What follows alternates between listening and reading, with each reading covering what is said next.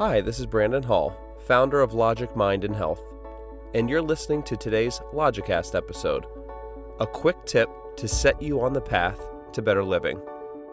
At Logic Mind and Health, we offer a unique set of ideas and practices that provide the most effective techniques for reducing stress and living a better life. Our philosophy mixes best practices of the past and present, east and west, rational thinking, and purposeful action. Our approach is based on sound reasoning. Our methods have been verified by scientific research and our own personal results. Logic is in our name and at our core. We know what works, and we are passionate about sharing it. In today's Logicast episode, I'm going to talk about interoception, a specific form of mindfulness that is useful for improving both physical health and managing stress is called interoception. Interoception, also referred to as interoceptive awareness, is simply focusing your attention on your internal physical states or bodily functions.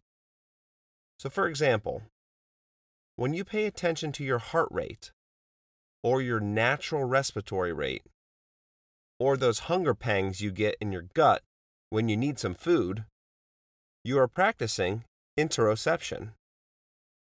The body is constantly sending signals to the brain, and when we pay close attention to these signals through interoception, we can better manage or react to these signals.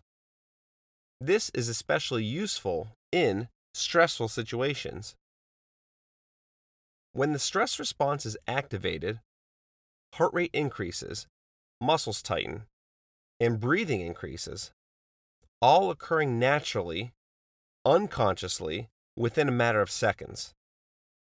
If we take notice of this when it is first beginning to occur in a conscious manner, we can take control of our breathing, as an example, and help slow the progression of the response or prevent it from lasting longer than it should.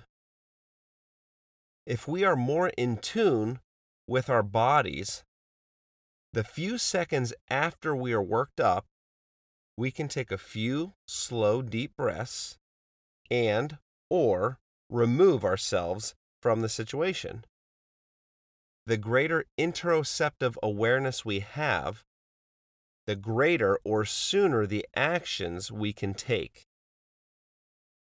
Now, the way to develop better interoception is to simply just practice it.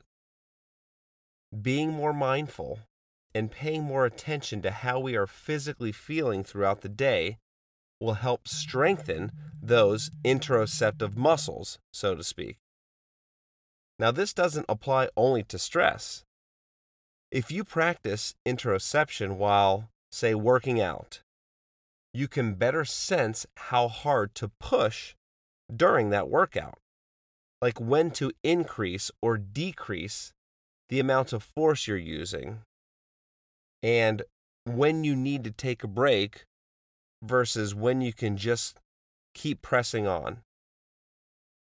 And you can actually strengthen your physical muscles more efficiently. So, listen to your body and feel the biological sensations when you're performing any health related activities, from meditation and mindfulness to eating and exercising.